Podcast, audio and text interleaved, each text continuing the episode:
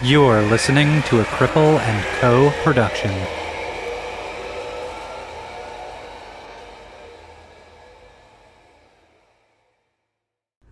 This episode of Disability After Dark has been brought to you by Come As You Are. Come As You Are is Canada's only worker owned co op sex shop. Trans owned and operated, Come As You Are carefully reviews and curates their selection of sex toys, books, and DVDs. Now you can get 15% off your next purchase at comeasyouare.com using coupon code After Dark. This episode of Disability After Dark has been brought to you by cloneawilly.com. Clona Willy and Clone-A-Pussy are do-it-yourself molding kits that allow anyone to make an exact replica of any penis or vulva into a sex toy at home. All materials are ethically sourced and 100% body safe. If you shop at cloneawilly.com right now and use the promo code DARKPOD at checkout, you can get 20% off site wide. Wow! That's a deal that cannot be cloned. I talked to one of the representatives the other day, and they are more than willing to answer any questions you have about how to make your own clone a willy or clone a pussy, how to use the kit. They're so, so willing to go on this journey of cloning a willy or cloning a pussy with you, and they're super nice and super responsive to any concerns. So if you want to pick up your own clone a willy or clone a pussy kit right now, head over to cloneawilly.com and use promo code DARKPOD. That's D A R K P O D at checkout right now. And remember, this is a deal that cannot be cloned. Hey there, Disability After Dark listeners, Andrew here. I just want to do a bit of a longer ad because I have something that I want to share with you today. So, my friends, Melanie and Wallace, from a little organization in Ontario called T6 Talk, reached out to me because they are doing a phase, a two-phase survey with the University of Guelph, the Shore Center, and their organization T6 Talk. Their community, their disability advocates, and they're doing this this survey with these organizations to talk about sexual health and disability. Specifically, why everyone wants to talk about sex and disability, but nobody knows how to start the conversation. And so they are putting out a survey, a two part survey. Phase one goes until the end of December 2023, and phase one talks to people living in Canada who have access to or who provide attendant care services. They want to talk to these groups of people in Canada to understand what it would be like to have sexual health training for care providers and people who provide care to disabled folks. So I recently did this survey with them and I talked about my experiences being a sexual being and needing care supports and what that would be like to have sexual help assistance as part of my care plan and how important that would be for me.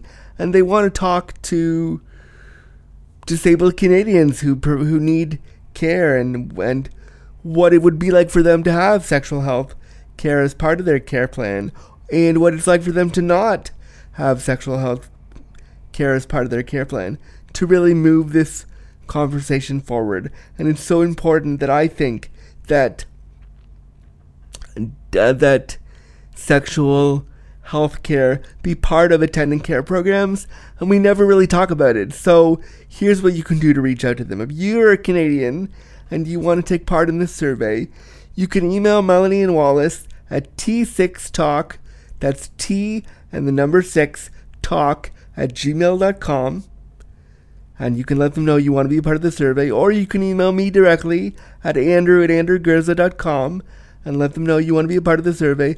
Currently, this is only open to Canadians with disabilities, so if you're listening from the Great White North, please reach out to me. This is so important, and your input will help ensure that we can look into getting sexual health supports as part of attendant care plans.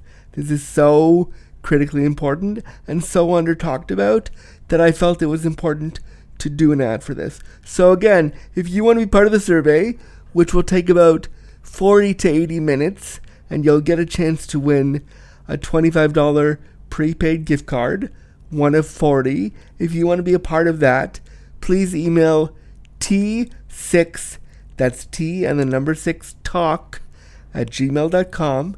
I'll put it in the show notes. You can do that as well. Or you can email me at andrew at and just say you want to be part of the sexual health survey, and I'll pass it along to them.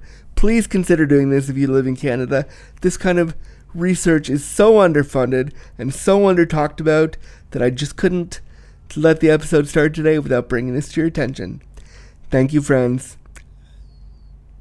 Thank you. Bye.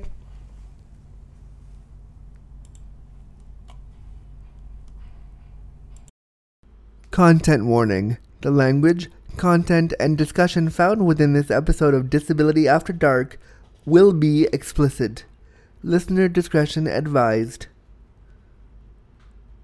This is a podcast that looks at disability stories. It's like sitting down with a really close friend to have a real conversation about disability, sexuality, and everything else about the disability experience that we don't talk about. The things about being disabled we keep in the dark. Here is your deliciously disabled host, disability awareness consultant, Andrew Gurza.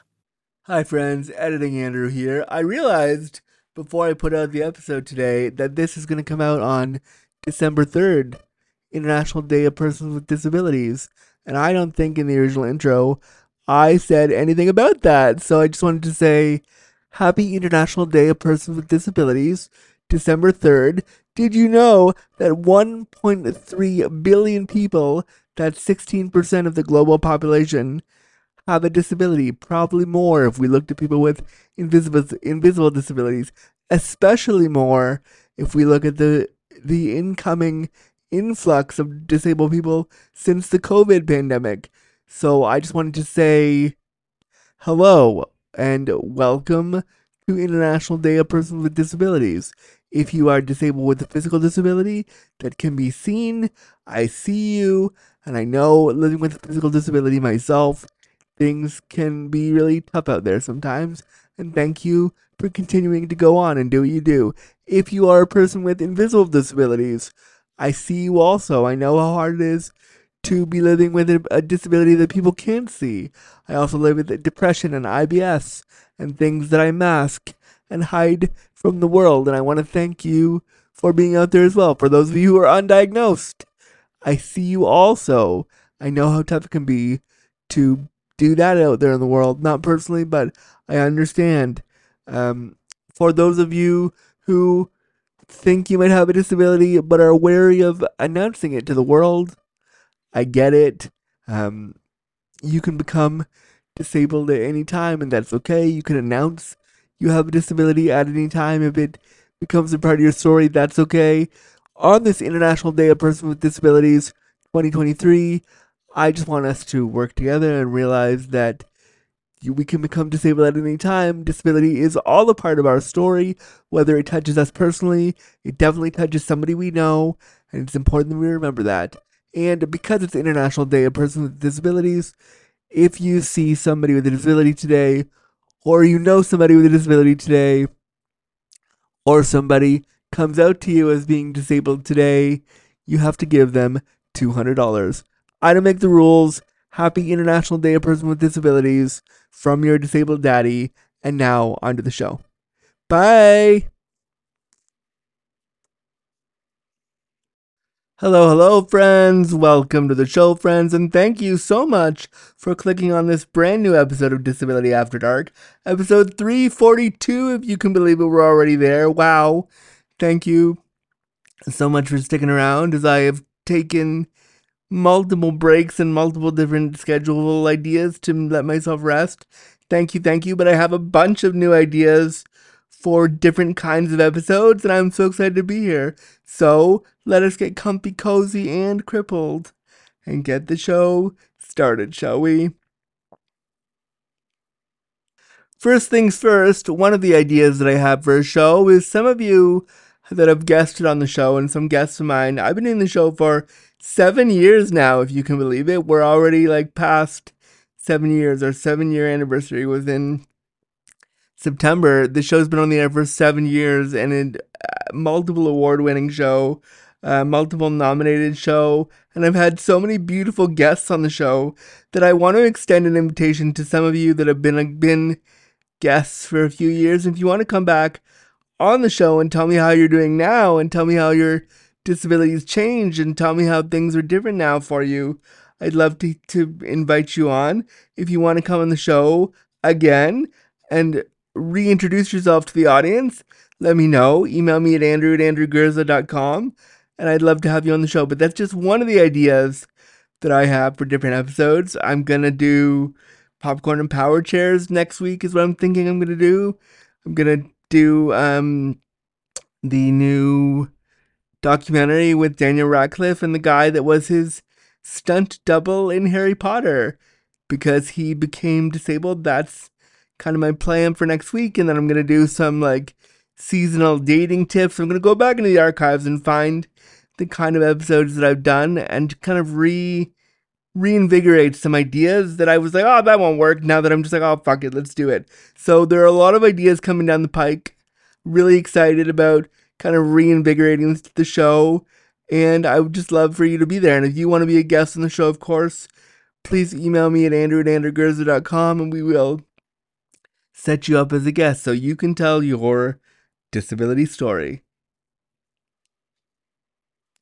On the show today, I am so excited to introduce you to my friend, Dean Grosbard. He is somebody who is so patient. We've been literally trying to plan this recording for like a year and a half, but because both of us have different disabilities that mean that we have to change things around, we had to reschedule a bunch of times. And he was so gracious and patient with his time that I am so, so excited to bring him on the show. And on the show, we talk about his experience being disabled and being a person with multiple sleep disabilities um, and what that's been like for him and how that affects his life. And I think that's a really important topic. And I'm excited for you to hear. We talk about how people, when we talk about sleep, we always talk about sleep as a symptom, but we never talk about sleep as the cause of something. And, and we talk a little bit about how Dean lives his life managing stimulants and trying to stay awake and do all that. And there's so many different facets of this that we go down. It was a really fun and informative hour to learn from Dean.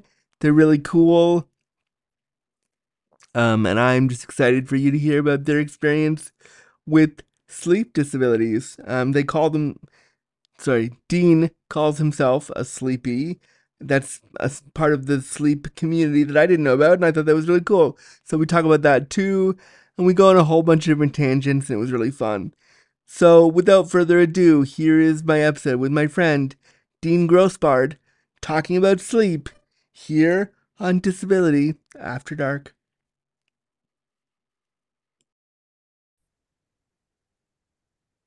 It's happening.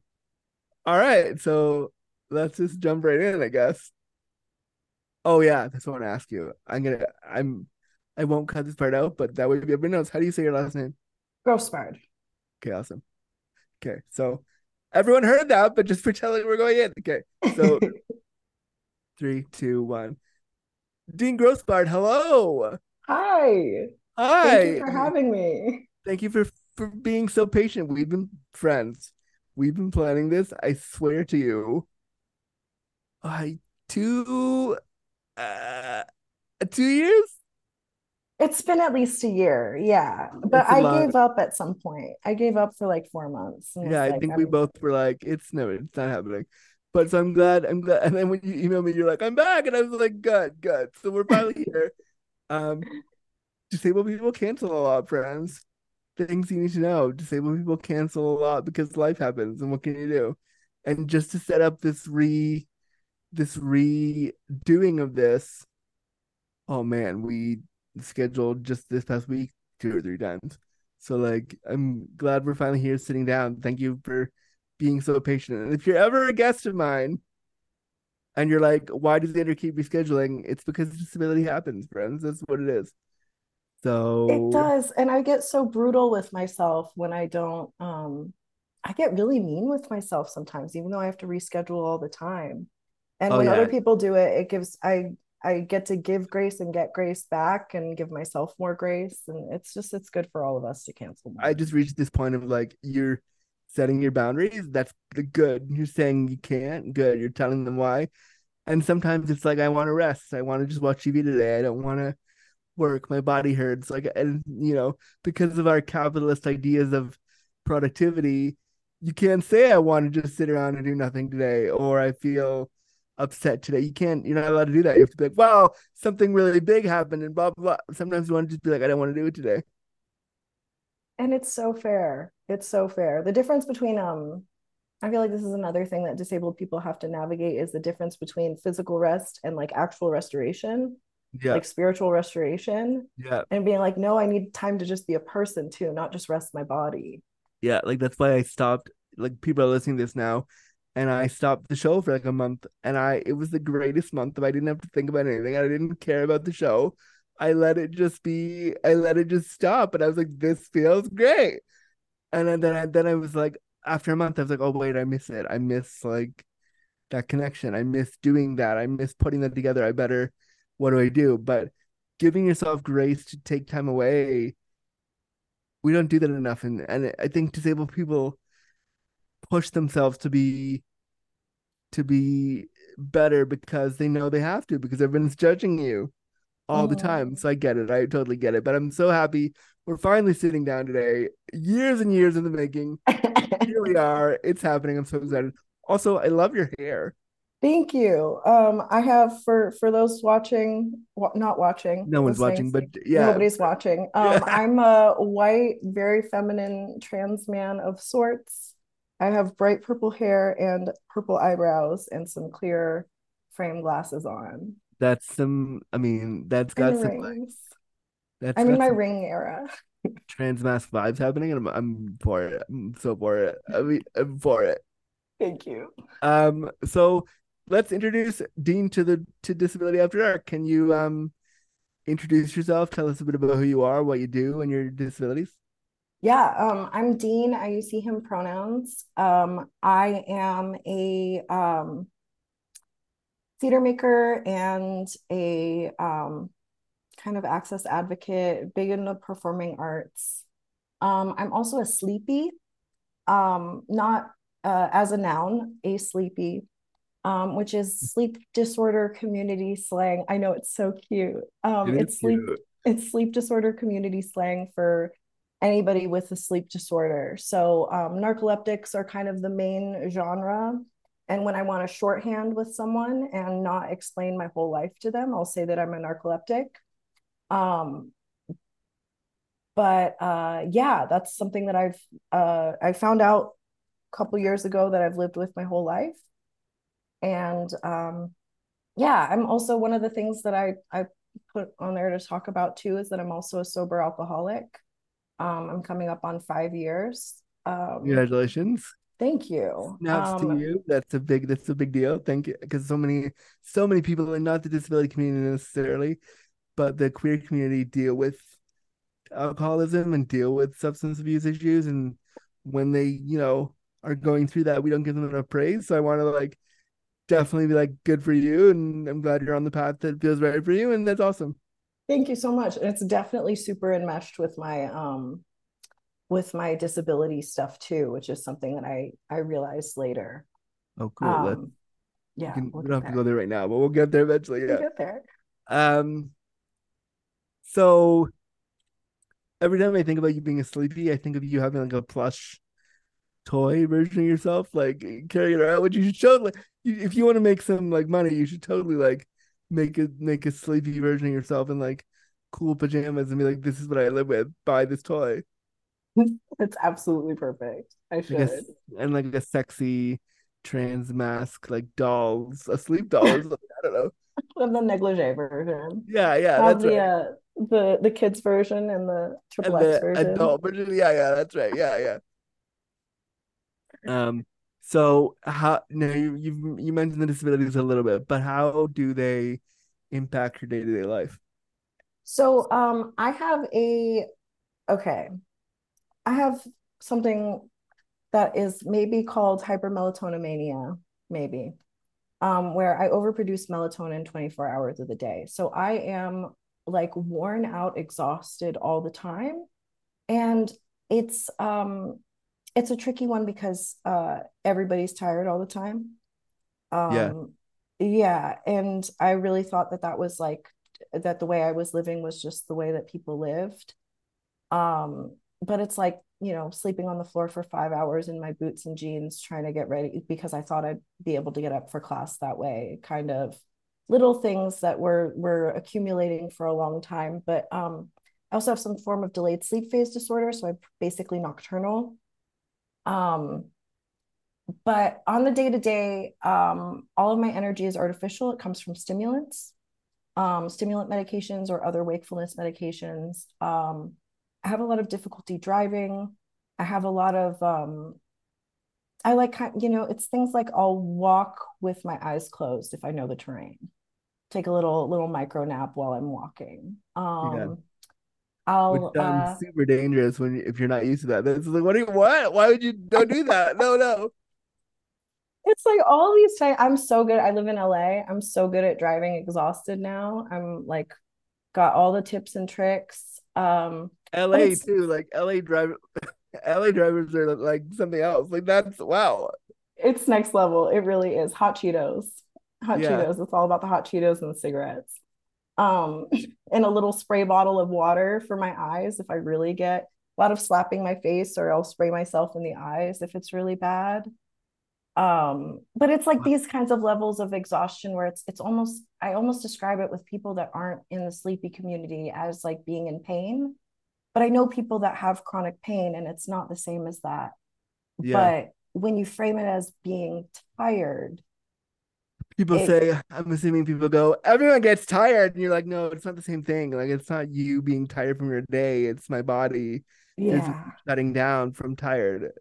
And I take um, days off of my stimulants once a week, and it's like, uh, and it's uh, to try to keep my tolerance low. Yeah. Um, and on those days, I sleep um, about 20 out of 24 hours. Wow. Um, yeah, and everyone's like, that sounds great. And I'm like, it's not as yeah. fun as you think to have six days in a week, five, six yeah, days. it's no, because your whole wow, 20 and 24 hours, that's like the literal whole day. Like you wow. It's the whole thing. It's all of it. That's a um, and it feels like um this is uh Crip time operates differently for me.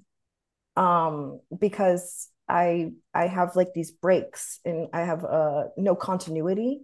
By the time I start to develop continuity in my life and like have some sort of rhythm or something, I have to snap time in half again and erase a day and then pick time back up and try to build continuity again and then it snaps again.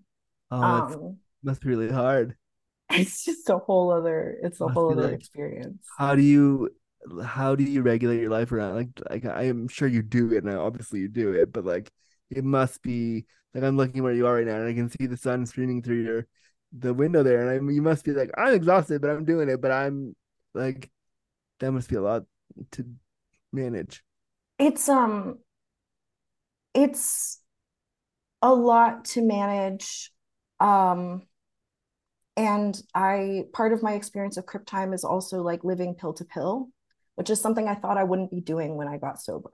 Um, it was really not the plan when I got clean was to be waiting and timing things out around my next dose. You know, like that's kind of something you you think you're gonna say goodbye to, but um, yeah. I take I take a stimulant at night that kicks in in the morning, which is rad. Um, and then that works for a certain number of hours. I take a morning medication for wakefulness that works for a certain number of hours. Then I take Ritalin in the evening time that works for a certain number of hours.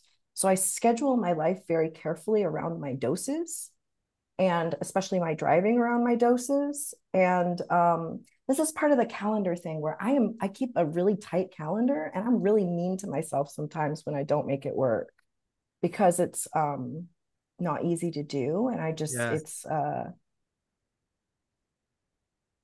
yeah, I don't know. We just make it work, right? I would suggest to you that use your calendar as like your calendar should be a suggestion to you. It doesn't. It's not put in stone. It's not a requirement. It's just a suggestion. You're just suggesting that this is possible. Like Good idea. yeah, just it's a suggestion board. Not really what you have to do. It's just a suggestion board. a mood board for the day. yeah, and that makes it like that makes me because I cancel a lot too because I have IBS. I have different chronic pain things. I'm in pain. I'm in pain constantly. Like even though I'm loving talking to you right now, right now I'm hurting. Like, but I'm doing it because that's what you do. But like, there are moments from like, ah, I don't really need to do this today. Let me just move it over here. Let me just figure it out. Like, like you know from uh, from us setting this up, how many emails we sent back and forth rescheduling. I'm a master of like, all right, here's the real, here's the email that says I can't do this today. Thanks, bye. And like you just get to a place of like, I'm gonna be comfortable canceling, and if you don't like that, then I guess we're gonna, then I guess that's it. But and I've had people who have scheduled for this show that I've I've rescheduled and canceled a bunch, and just they've been like, I don't think I can keep rescheduling. I'm like, okay, thanks, I'm I'm here. Like, if you want to, no problem, I'm here. But there's nothing I can do. yeah. And I think letting go of that capitalist idea that you have to adhere to this and just seeing it as a suggestion is it way more freeing. So maybe maybe try that. Yeah. I I that is something I will try. Just something I would like to Not try. that it will always work, but try. would like to be free of that. Yeah. Yeah. Free of that guilt. Um, one of the things I know you wanted to talk about today, and one of the things, and we have talked about it a little bit already, but let's talk about sleep in general and how underexamined it is, and kind of the diagnoses you have and what it was, what it's been like for you, just trying to figure out what the fuck's going on. Yeah, so sleep is always regarded as a symptom. It's never regarded as a cause. Um, so when people see issues with someone's mental health or with someone's even physical health, it's always that the sleep is sidelined as um, as like just a result. Um, when sometimes it is the cause. So I started with I got my depression diagnosis when I was like 14. And I got my um my I mean I've gone through I've run the gamut. I still have a bipolar diagnosis. I agree with that one. I'll stick with that. Um, but I've gotten an insomnia diagnosis due to uh due to anxiety. I've gotten ADHD diagnosis, which is actually very common for sleep sleep disordered people because we the the symptoms of chronic sleep deprivation are very similar to the symptoms of ADHD Yeah. and um and we respond well to stimulants. We respond well to wakefulness medications. So a lot of people get sidelined that way but it's always regarded as a symptom. And i think part of it might be because it's hard to test for. It's like kind of a bitch to test for. Yeah. um like an overnight polysomnograph is very annoying. Um and uh i don't know i just i wish more people knew to pay attention to it um I like that because you're right. I've never thought of it as, I've never thought of sleep as the cause of anything. I've always thought of it as a symptom, and I like that you bring it up because I've never considered that until right now. That maybe sleep is the cause of problems, not a symptom of an underlying problem. It's so important. And the best doctor I ever had was um, a man who laid it down for me and was like, look, we know nothing about sleep. Um, I really, I like grilled him. I, I grilled him. I was not taking any of his bullshit answers for an answer when we were le- reading one of my sleep studies. Yeah. And he, we had this full body moment where he leaned back and sighed and was like, look, we don't know anything about anything. And we don't even know all the sleep averages that we have are literal means. Like they are averages of Yeah. 22 people. They thought of a sleep study in at a barbecue in Santa Monica in the 60s. Um, legend has it. What? Hang on. Wait, wait a minute. Wait. So the so all of our scientific ideas around sleep came from some yuppie doctors in the 60s who were hanging out in Santa Monica, having beers, probably drunk off their asses. Like, well, we can do this. What about this? Like, what about electrodes? You want to try electrodes? Oh man. and it's it, like the science hasn't changed and he was a tech on the pediatric studies in the 70s 80s and they surveyed eight children they, they had eight children set all the pediatric averages forever and he's like not only do we not know what health is with sleep but we don't actually know how it works it's the only constant other than water in like human life sleep and water, even diets vary. Wow, But nobody you thinks of it as knowing- like Can you imagine one of the constants in your life? People don't know the shit about it. That's terrifying. we like just don't you- know. We don't know how it mm-hmm. works. When you think when you think about it that way, like that's terrifying. and there's it's no like- money in figuring it out. I mean, shouldn't there be? There's enough. There's enough movies about. There's enough movies about weird sleep things happening. Like there's enough movies. There's enough podcasts about weird. I'm going to go off on a bit of a tangent here. There's Do enough it. podcasts about weird, like paranormal, like sleep paralysis things. Like there's all that. I could find about five podcasts to talk about that right now, but we don't actually know about sleep. Like that's like, wow, that's scary. Yikes, yeah. It's um yeah, they they don't actually know how it works. Um so he was but he was great because he was like we don't know anything but we just know things to try. And that was when I had a limb movement disorder diagnosis where it was hypothesized that I jerked myself, I moved myself out of sleep all night. Before that, I had an idiopathic hypersomnia diagnosis, which is we don't know why you're sleepy. Yeah, we don't know why it's happening. Yeah. We don't know, but you're pretty tired. Um, you should just get a shirt that says I'm pretty tired. They don't know why, literally. Like, can we make that shirt, please? please. You're pretty tired. We don't know why. Brackets, literally. Idiopathic. Look it up. Yeah. Yeah. Um, but yeah, and then narcolepsy type 2, which is a hypersomnia disorder with no known cause. But it's not the same as idiopathic hypersomnia. That's so complicated.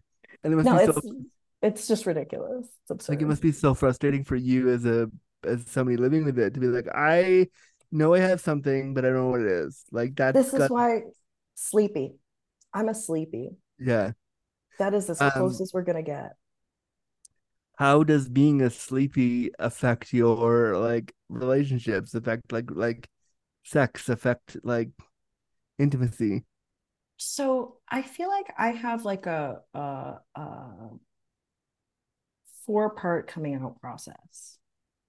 Um, so let's go. trans trans Yeah. comes first.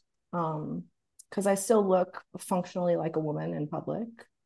Um, trans comes first, then comes sober, which especially if I'm on the apps and stuff like that, like I just let people know beforehand. It's just Yeah. easier that way. Third comes that I have a genital herpes diagnosis. So before we fuck, I always disclose. A lot of people don't. Um, I always you. disclose. Good for you. Um, and then which I feel like that should, I feel like everyone should be doing that. Um, and then fourth is um, and it's only after we get I I get comfortable with someone that I'm disabled, that I um I will be taking these meds. It's usually my body will cooperate like the first time with someone. Um, and I won't get too tired or I won't or uh I don't really stay the night places, but and then it really I feel very blocked in terms of like finding intimate relationships or like the idea of ever living with someone because I'm just fucking out of commission at least one day a week. Yeah. I'm a ticking time bomb all the time. And then in terms of when I'm gonna completely lose steam, and then like the idea of like, I don't know, someone choosing to be in a relationship with someone that literally doesn't exist for, you know, or choosing to live with someone that like is just a body in bed.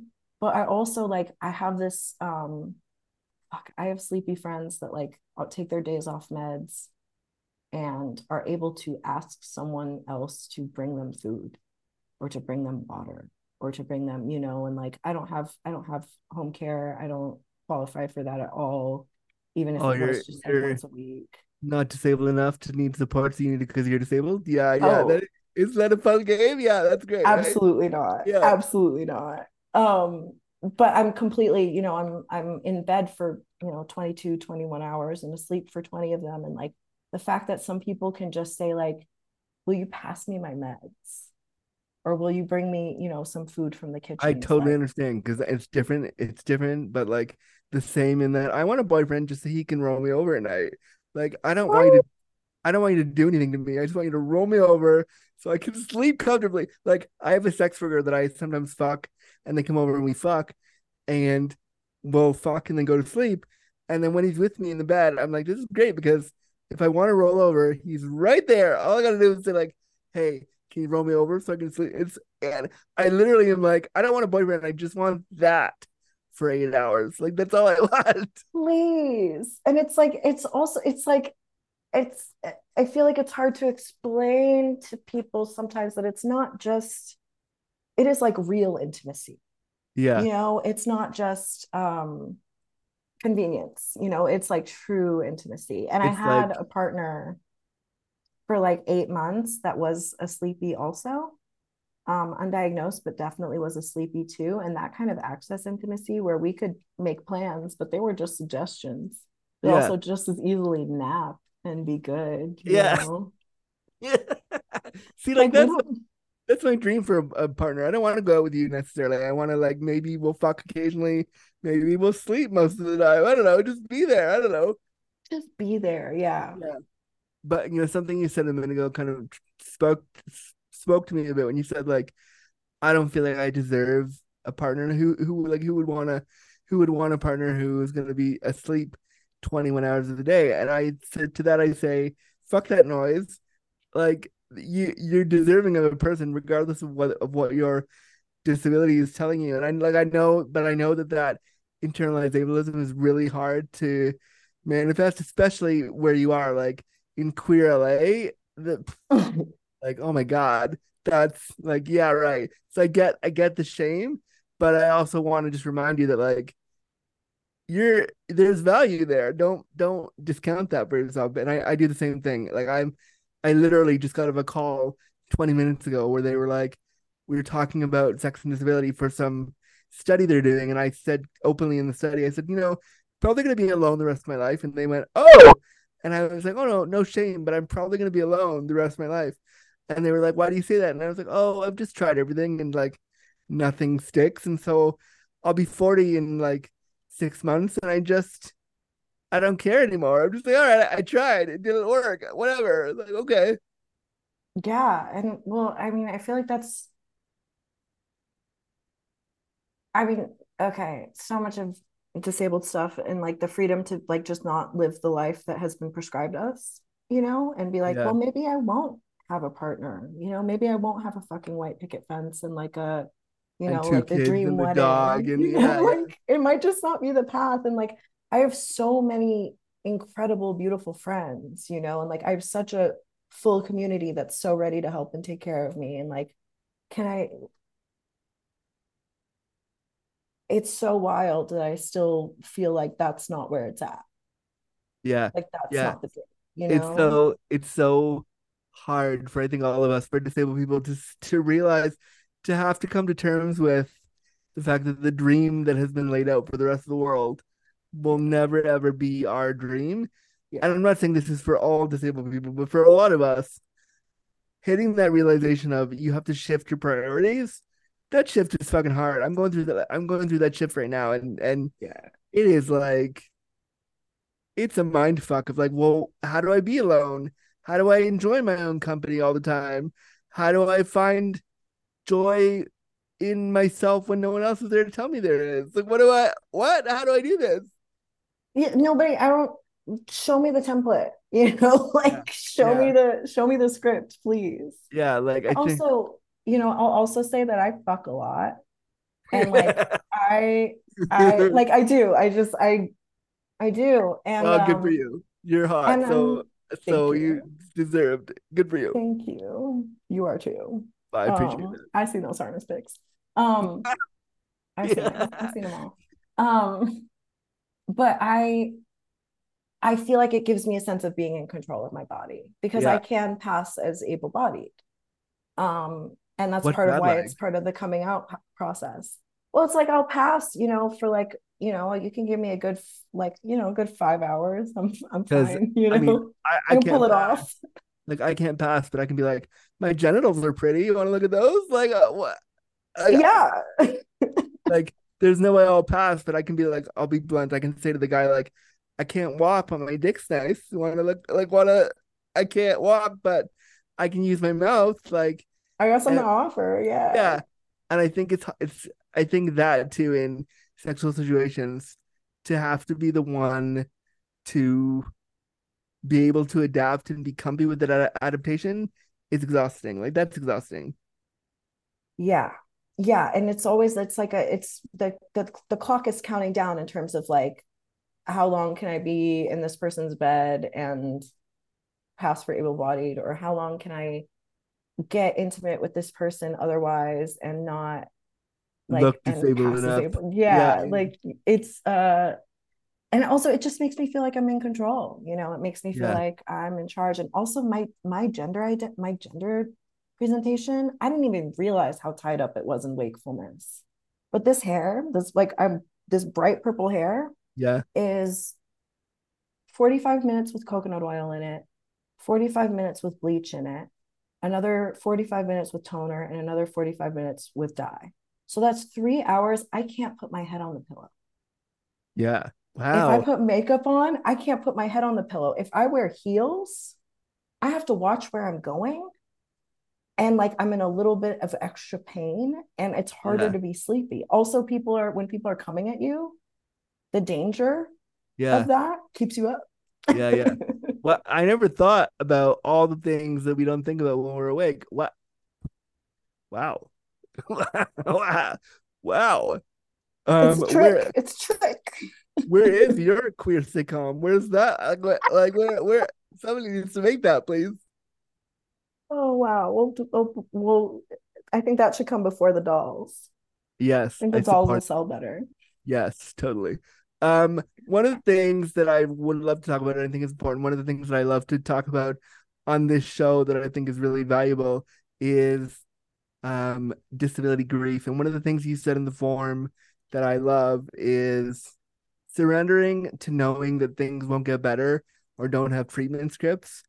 What has that surrender been like for you? And how, like, I can imagine that when you first started experiencing this, these problems, you thought, like we all do, I'll go to the doctor, they'll know exactly what's wrong immediately. They'll give me a script for something, I'll take it, I'll be cured, which is what we all think when we go to the doctor.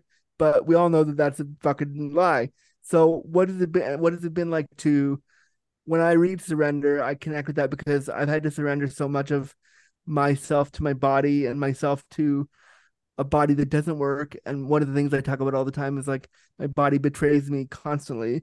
Like that's why I cancel on you 85 quadrillion times because my body betrayed me. So what is it like to surrendering to that, knowing there's no treatment to what you have? Um, it ebbs and flows.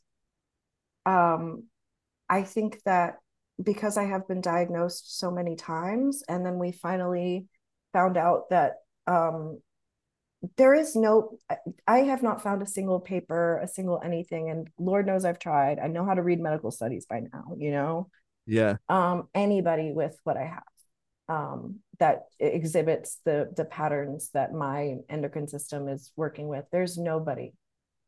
Um, and uh, I take these stimulants, right? I just today, part of why I'm feeling good today is I just upped my stimulants, but I'm on now I'm on the max dosage um, of what I can take. And I have about six months um, until that stops working. Um, Oh God, so it must feel like a time bomb. like, oh, this is all the time I got. Like that's got to be. this is it, you know, and it's like, we'll figure it out. I'll fucking figure it out when I get there. But um, there But were a lot of too. Like, what if I get there sooner than six months? What if I get there later than six months? Like, I understand exactly the the fear of like, what what do I do when it doesn't work because no one knows what the fuck I have. What do I do? Like, I feel that same way in a different context entirely about IBS. Like, they know it's IBS, but they have no idea what causes IBS. They have no idea what the triggers are. They have no idea what med is going to work or not work. They literally have said to me multiple times, "Oh, we'll just try this," and I'm like, "Will it work?" They're like, "We don't know. Just give it a shot." It's like, well, but uh, like, how? they- There's no thought for how that's going to affect my emotions day to day. How that's going to affect my desirability for other people. How that's going to affect my like self on the inside. No one talks to you about that. Where's where's that part of it?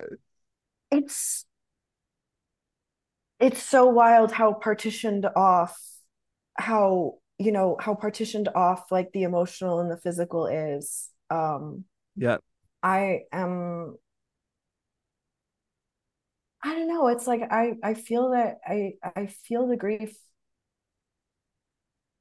so often and so many like different things and people that i wanted to be um but also I just feel it on like a day to day, you know, where it's yeah. like I really wanted to go to this place or I really wanted to do this thing or I really wanted to be able to call this person and it's just um it's hard. It's it's, it's little and it's wearing and it's just um yeah, like I think I love that I love you said that because disability grief sometimes it's big and it's noticeable and there's a big change. But sometimes, like you said, it's it's small and it's like there and it's like a numbing constant there-ness of like oh this is there like the grief i'm feeling right now is like today and right now generally in my life is like i want to fuck everything but i can't i want to go to the clubs where all the dudes are and do all the things they're doing but i can't and i have to be okay with that and i have to just put on the golden girls and think about something else and like not focus on like that like big pain big annoyance that I'm having, or I have to spend 300 bucks of my hard earned money to invite a guy over to have mm-hmm. like sex worker sex, which is great. I'm so glad it's there.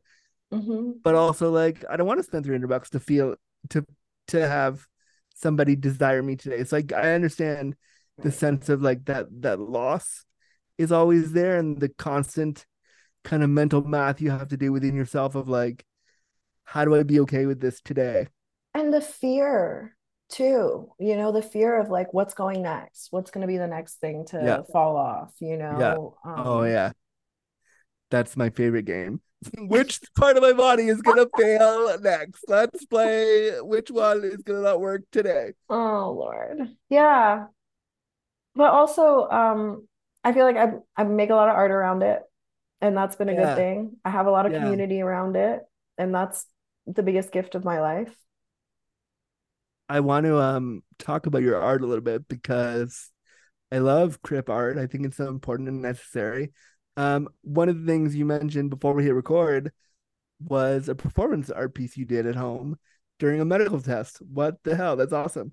Let's talk about it. Okay. Um, so one of the tests that they've been having me do that I've done twice now is a circadian a 24 hour circadian rhythm mapping where you have to sit in sit so it measures your cortisol and your melatonin and your saliva so you sit at home in bed for 24 hours. You're not allowed to get up or you know barely get up and and um, Tina's like yeah that's my tuesday. Go ahead. Yeah right. And you can't you can't look at any light. So i took my samples by the light of my alarm clock right? So the first time i did it was just you know it, i had a few people come through and they took they brought me food and water and they took my samples to the fridge and like hung out with me a little bit. Yeah. Um and then the second time i did it they were like okay these results are too weird you probably did it wrong which i didn't um, um of course it's all your fault of course it was my fault. fault. yeah of course you got another 24 hours you got another three days off of your medications plus 24 hours Oh man. Um so the second time I did it I was like okay we're to we're going to make it a thing. So my family on my mother's side is Serbian and they probably have delayed sleep phase disorder that runs in the family. So they're just kind of nocturnal. And our last name on that side of the family is Mrakic, which means the dark ones. Mrak means darkness. I love that. So, so I and they were fortune tellers in the caves outside of Zavala when they were in exile in Bosnia, in the Whistling Caves. So I um, devised, so it's nine samples over 24 hours, and I picked a theme for each one. And um, so one of them was like queerness, one of them was like the agony and ecstasy of trial and error, one of them was um, ancestors, guides, and gods, one was disabled joy. And so over 24 hours, about 20 people, I think about 16 came in person and they had to let each other in and out of my building. They had to take care of each other and they came in and they took care of me and brought me food and took my samples to the fridge. And like I would read some I like curated Serbian poetry and whatever and then it uh, like kind of culminated and then we would talk about the topic and it culminated in me telling their fortunes. And we're sitting in pitch blackness the whole time wow. except i'm making them read everything i've written yeah. Because i'm not going to remember it. I'm off my medications. I'm not yeah, going to yeah. remember it. It's not it's not my problem so i made them do everything. And in exchange i told their fortunes. And the way that people came to me with the most beautiful questions about like what their future was going to be like. Where did um, you put this? I want to see all of it. Where did it go? I have some of it was it was in it was in that fucking moment. But um because there's no way especially with the cave people did call in and i have a lot of the writing from it. So i have yeah. a lot of the little things that i wrote for it. Um and uh but it was really that moment and i want to figure out how to do it again but also part yeah. of the joy of it was it was during a real medical test. Yeah. Oh and i got the results from the test right? Yeah. And um so it measured melatonin and cortisol and the melatonin was all fucked up it was exactly what it was the time before when i did it wrong except even worse so that was a clean read there was no and then the other one was um, cortisol and cortisol is a stress hormone that should spike when you perform and um, I got so you would think that it would be a really funky cortisol read from having all these people coming in and out, right? Yeah. It was crystal clear. It was perfect. It was completely, completely normal. And like, I got this crazy biomarker evidence, this wild biomarker evidence of how safe I feel with my community of like how good I feel with these people. I got a chart saying you are so safe with these people.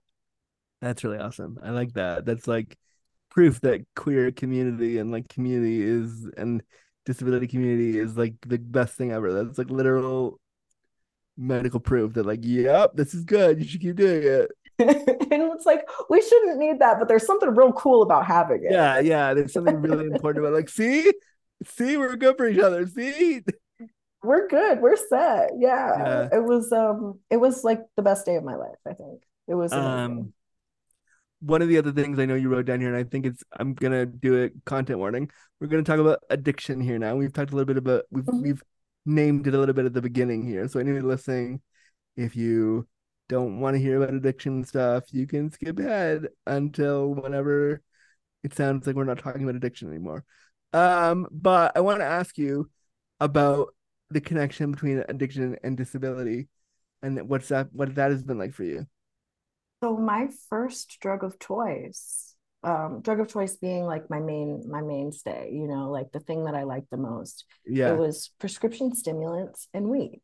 So for at first it wasn't it was other people's prescription stimulants. Yeah. And then i was able to get prescribed my own and i was going really hard on that stuff um way harder than I, you know, than anyone should. And um, when I got sober, and also like the weed was out of control and I was drinking every day too. Like it wasn't, it's not just because I'm disabled that I was an addict. Like plenty of yeah, yeah. people aren't. Like plenty of sleepies aren't addicts. Um, but when I got clean, they took me off of stimulants and I was off of them for a really long time. And then um, I had to reintroduce them into my life. So like I walk around with my drug of choice, with like the thing that I would get the most fucked up on in my bag. The first um the first thing that it ever was was um Ritalin 10 milligrams. And I didn't want to snort them um because that's what addicts do. So I put them up my ass instead. Um and that's okay. That's how it fucking started. I was, a, I was a cam girl at the time. I had really big tits before I got top surgery. I was a cam girl at the time. I was taking control of my life. However, Good I had to do it. Are you, Dean. Good. I mean, I mean, listen, listen, listen. I support that. I guess. I. I mean, I support that. I had to go. The only way out was through. or in, or or in your case, the only way it was poo. Yeah. Mm. Yeah. Through. I don't know. Stupid joke. But yeah, you know, and it was I, that was where I started. You know, it was downhill from there. Yeah, yeah. Um, and now I carry Ritalin 10 milligram around in my purse, and I take methylphenidate all day, every day. And I have learned that like the difference between like medicating and like addiction you know it can be the same substance but like now i use it to connect rather than to completely disconnect I like that. um And I like yeah it's it's my litmus test is like am i trying to run away from something or am i trying to participate in the world um of running away. I, you said a minute ago that like you come out four times trans, sober. The third one I can't remember, and the fourth one is herpes it's yeah. no big deal herpes. people treat it like a big deal disabled. And I I noticed that you put disabled last. Is there a fear of the disability, and that's why it's last, or is that just the order that it came in? I can hide it for longer i can just get away with it more Yeah, Um, and I'm like, you know, I'm out on social media, you know, I talk a lot about talk a lot about this shit in social media and with friends and things like that. But if I'm trying to Oh, I follow your Instagram. I I, I know the I know the vibe. Uh, sleepy bitch. Yeah. yeah. but like, cause cause I when I wondered, does coming out as disabled scare you to people? Does it make you like, is it harder for you to do that than coming out as sober or trans, or having an STI? I think that what it can come down to sometimes is, and I about a year ago, I really got in with beautiful disabled community, and I'm less like this now. But there was a really long time where I felt very special about being disabled. Like I was not connected to the community. I was not like sometimes I can try to create distance between myself and other people. Yeah, Um, that is not necessary. So sometimes it's about the fact that I can get really dramatic about it. It is about the fact that like I make it a big fucking thing. Um, I don't think I'm afraid to, other than the fact that I can. I don't know. Do do I don't know if you ever feel like this where I'm like I want to prove a point or like I want to be better Oh, than you, yeah. or I want to be interesting or I want to be different than you. I want to be cool, and my disability is the way to do that. Yeah, I'm special. I yeah, and then one of the ways that I do that with with dudes that I want to fuck is like, well, I bet you never been with a disabled guy before. Bet you never like want to touch my joystick, and I make it like really like overt that like, hey, I'm disabled. Want to want to want to want to try, and like, but I find that that can be that speciality can get exhausting to put on all the time Right. like right. I can do it and I can slip into that quite easily. But I also kind of just like being like, I'm here and I want to just do what everyone else is doing. And I want to like I remember I went to a party in LA when I was out there the last time, like for some queer event, for something they had invited me to. And it was so unfun to be there because it was not accessible. None of the dudes that I had hard ons for cared that I existed. And I was like, what am I this is stupid. What am I doing here? This is so dumb. I'm like, mm-hmm. all right, sure. So like I find that the specialness of disability can be exhausting and sometimes you just want to be with Right. somebody and that can, but I totally get what you're saying like And I have the privilege of getting away with that. see like I don't have that privilege like I, I roll up my wheelchair and people are like oh you're disabled like like You. instance, like, yeah like, last week I had a date with a guy and if you're listening you're nice but whatever. So I had a date with a guy and okay it didn't he knew I was disabled and he, he knew it was something about me and we were gonna fuck so I invited him over to my place for for coffee for coffee. We had coffee at the coffee shop across from my house and then 20 minutes later I was like oh come come over. We'll like hang out at my house i.e we'll fuck. And so he came over and he saw my disability equipment he was like oh no I don't think we can do this. I'm too scared. And I said well I, you know and you do this thing when that happens when someone says they're scared I go into oh oh oh that's okay. It's no problem. It's all right. Take You- care of you. yeah. Or like oh it's okay. That's you it scares you. I'll just swallow the anger that I have that we're not going to do this. And like that you can't get out of your own head for a minute. And so he left and we chatted a bit later in the week and he was like oh I don't think I'll come over. I don't think I can. I gotta go back home because he was visiting from the UK she's like I gotta I gotta get plan out and stuff. And I was like sure but like if I was able-bodied you would have been down to fuck me immediately. And so like that's that what I would give to have a little bit of your the privilege to just pass for a minute to just be like uh-huh. what would it feel like to not have this 300 pound wheelchair underneath myself for like 10 minutes. What would that feel like to be for somebody to not know?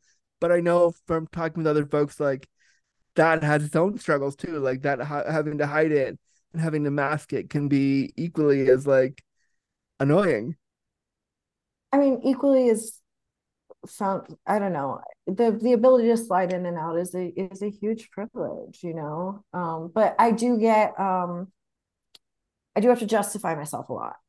Um, yeah. and which I think is part of the whole like, yes, like I want my my schedule to be a suggestion and I want it to be like, you know, but um I I just really it's it's um my mom my mom bless her um she's really great she really is but she likes to say well you're you're able-bodied most of the time you're able-bodied most of the time and like i am able to do a lot of things most of the time but i'm always disabled yeah and i think that's i think and i understand why she says that because she's from a generation probably where saying you're disabled was like the worst thing you could be. Big problem. Yeah, yeah. So and I'm assuming, and I'm totally making an assumption here, and correct me if I'm wrong.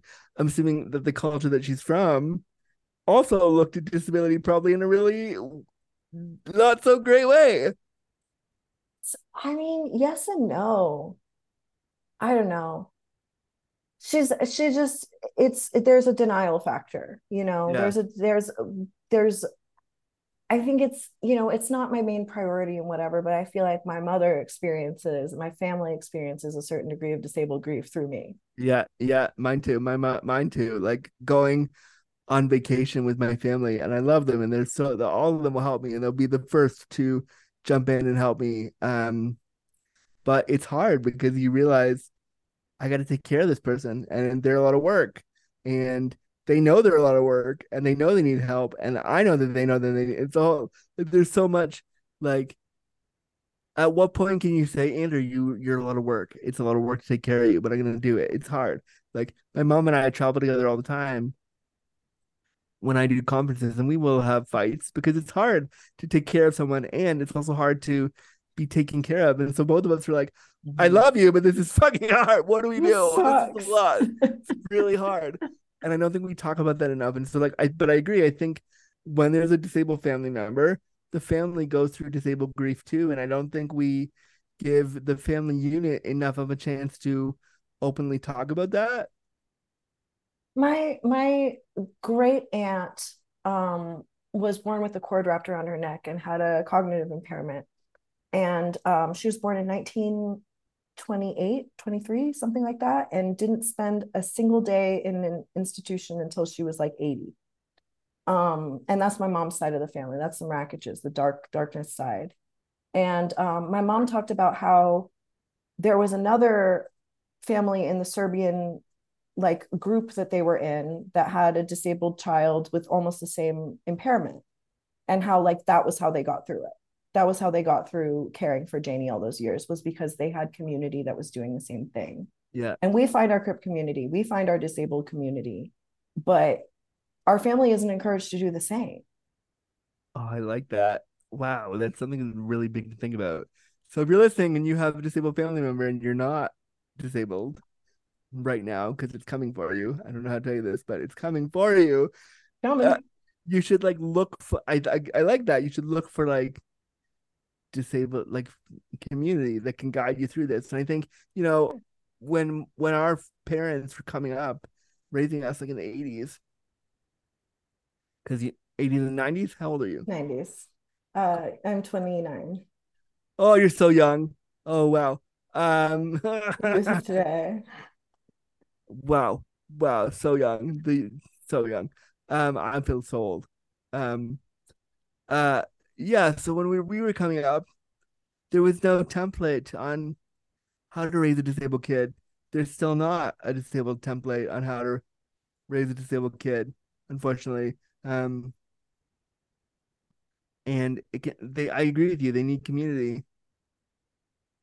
Yeah, it's um, and it's it's hard to figure out how how I don't know. I can't hypothesize on how that would be done without it being super patronizing or like victimy but like I just think people need more community. I agree totally. Yeah. And I think community. I don't know all, how to get them together. I don't know the practicalities of that. I think, um, all of us need community better, and I think we all have to deal with our own ableism before we realize that we need community first, and then when we realize that, then community can happen better. I think. And we would just address our ableism and our fear, everything would be great. Yeah, that's when it got good for me. Exactly. Um, couldn't agree more with that part. Uh, one of the things you said in your questionnaire that I love and that I want to talk to you about is your fantastic idea for a new show called Crip Cribs with a Z. I love that. Crip Cribs with a Z, where disabled people show off their sick adapt adapt sick adaptive homes.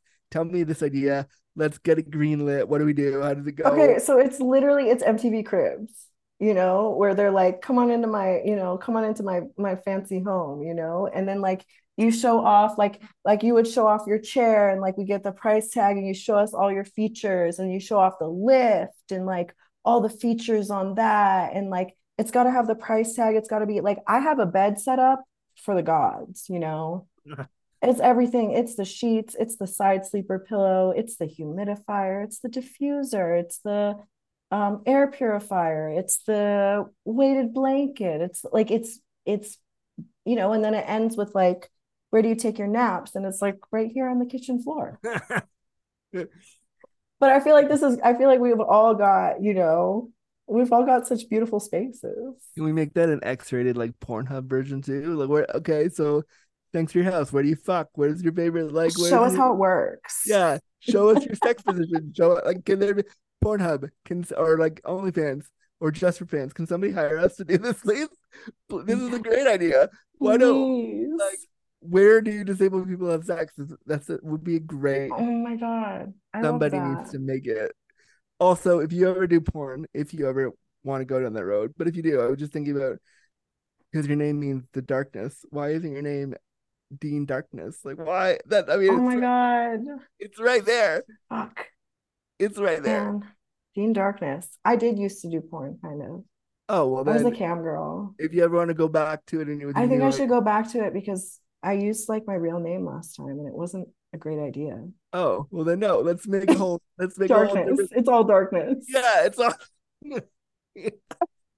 disability in the. I mean, this show is disability after dark. So like, I mean, you could do Dean after dark. There's so many options. Dean After Dark is good. Dean After There Dark. There it is. Take it and run and go. There it is. I love I that. gotta get Just- back into that. I really Yeah. do. yeah, I 100% support that idea for sure. Um, another thing you wanted to talk about was your idea to be a Crip Kramer. Um, and you said like Kramer from Seinfeld barging in with ideas and schemes to make things more accessible and not taking no for an answer. Tell me that idea. Yes. Okay. So this started when I was in a coffee shop next to some people that were like, like it was very LA. They were like investors. They were like investors. Okay.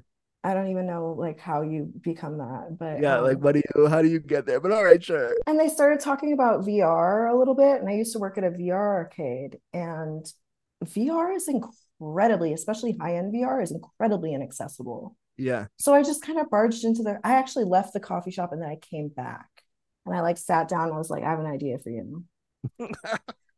Just like came in. I have an idea. Let's talk about I was about like, look, I got a tip. Disabled community. Disabled community. We're all getting older. We're in the middle of a mass disabling event. Disabled community needs VR. And one of them was like, oh, that's a good tip. The other one was like, we don't even do. And I was like, trust me! disabled community needs VR. We need headsets we can put on. We need things that you don't have to stand for. We need VR. We need it. we need attendant care. We need attendant care in the VR space. We need Attendant like- care in the VR space. Yeah. And then um the last last festival I did, I directed a fest a, sh- a show and a festival this summer, and um there were a lot of access issues. Um, a lot of access issues, and theater is usually like this. Oh yeah. And instead I of do- writing a strongly worded "fuck you" email, I um I asked them, I told them all the issues, and was like, and also my services are for hire as an access coordinator. and did they hire you? Yeah, they did. Oh, good. That's what they should have done. I like that. I like that answer. Good. Good. Good. So you had to fuck. You had to say fuck you with money. Good. Yeah, yeah. No, I was very, I kept it cute. I kept it cute, and Yeah, which is not easy for me. I'm a, No, I'm a I get it. Yeah, yeah. But yeah, now I'm going to be their access coordinator for their their festivals next year. And I know. I um, just did a play in Toronto that I've been curating for eight years now. We just finished. I it. have listened to that podcast episode with Debbie. Um, uh, the I I was afraid I'd outlive my use uh, probably 15 times. Debbie, she would she would love to hear that. Debbie is a hero of mine. She's been at Stratford in Canada. She's done so many cool things in the theater space, and she was our disabled dramaturg for God eight years. She couldn't be there this year because she was you know being famous in plays in Stratford, Ontario, Canada. But um, man, she is a powerhouse of a human, and she I would let her know that you listen to that episode a million times. She Yes. she'd love it. She'd be So very times. pleased. Um, yeah, but I understand the the being a theater maker, being a disabled art maker, and being trying to put that out there, and realizing how inaccessible art is to disabled folks. It's like why what? That's which is why I love why you took your medical procedure and was like, fuck, gonna make art out of it. Like let's make art out of it together. Aren't we supposed to be creative? We are Like, creative. aren't we supposed to like are. aren't artists supposed to be the creative ones? Like, what are we doing pretending that we can't like include people? We're the most creative, apparently. Uh, But then, We're- you know, it's so classist art. It's so like, God, it's so bougie, especially in LA where you are. Like, God, art is like, yeah, right, yeah. Oh my God. In order to have art, you have money. Yeah, Or yeah. How much you got? Artists, you have money. Like, it's so ridiculous. Um, I could sit and talk to you all day about everything. This was so much fun. This has been a We- delight. This is. I'm so glad we finally did this. It only took us two freaking years, but here we are. But here we it. are. Did it. This is great. Um, are there anything? Is there anything else that you were like, we haven't touched on this? We should touch on this. I don't think so. I think this has been so lovely. This is lovely, and I would love to stay in touch with you. I would love to like. Please. I'd love to. We we should seriously Dean Darkness. Like, if you if you want to go down that road, let me know, and I'll help you create some stuff What is it. your porn name? um, I know Um, you've done porn. I did it once, but I did it using my real name because I was like, "Fuck, everyone's gonna know it's me" because I'm the guy in the wheelchair that talks about sex. So I Oh, you just my- used it? I used Andrew Gurza because I was like, whatever, fine. People are gonna know. It's no big deal. My dick's been on the internet multiple times. It's, it's no big deal. it's fine. If you Yeah. if you if you follow my Twitter enough, it's somewhere there. Okay, I'll Um, find it. Uh, um, but so like, but so you know, if I, if I do it again, I would want to probably go with. I'd want to use the old the street you lived on and your pet's name. What is it? So my pet's name was Flash, and the street I lived on was Wellington. So Flash Wellington feels like a really sexy, more like I don't know. So I might use that. Um, but you know, part of me feels like Drew Darkness feels kind of hot but I, I kind of like that, or like something dirty like that. Drew Darkness is good. I mean, I I feel like um I feel like we've got something going here. I know there's some like there's some branding ideas that are popping up that we should, that we should definitely definitely work on. We should explore this. Yeah, Explore this yeah. avenue. Explore this Yeah. venture. Um, this was so fun, and I just this was this was really nice to finally sit down and do this, and to have such a like a a real conversation. And thank you for talking about stuff that's not easy, and for bringing this stuff around sleep disorders out of the out of the dark into the light. And thanks a lot. It was real you. fun. Thank you Um, for having me. Much love to uh, the sleepies out there. Yeah, anyone Not who's alone. sleepy, like hit up Dean. Speaking of hitting up Dean, how do we do that? How do people, if they want to follow you, support you? I am on Instagram at Dean Directs. No punctuation or nothing. Dean Directs. Cool. That'll be in the show notes. It might change to darkness afterwards. Who knows? I don't know yet. It might. It oh might. gosh. No I'll let you know if it does. Yeah, yeah, okay, good. That might Um, be it. Fuck. that could be the moment. That could be the If you don't find me in Dean Directs, look up Dean Darkness. Or Okay. just email me and be like, how do I get in touch with Dean? And I'll be like, yeah, his name is Darkness now. Um, Dean, this is so fun. Thank you for being here on Disability After Dark. And we will, I'll talk to you soon for sure.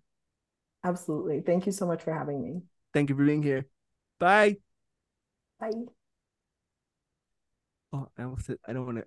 Wait, I'm hitting off. Not goodbye. Wait. Wait. Where's. Okay.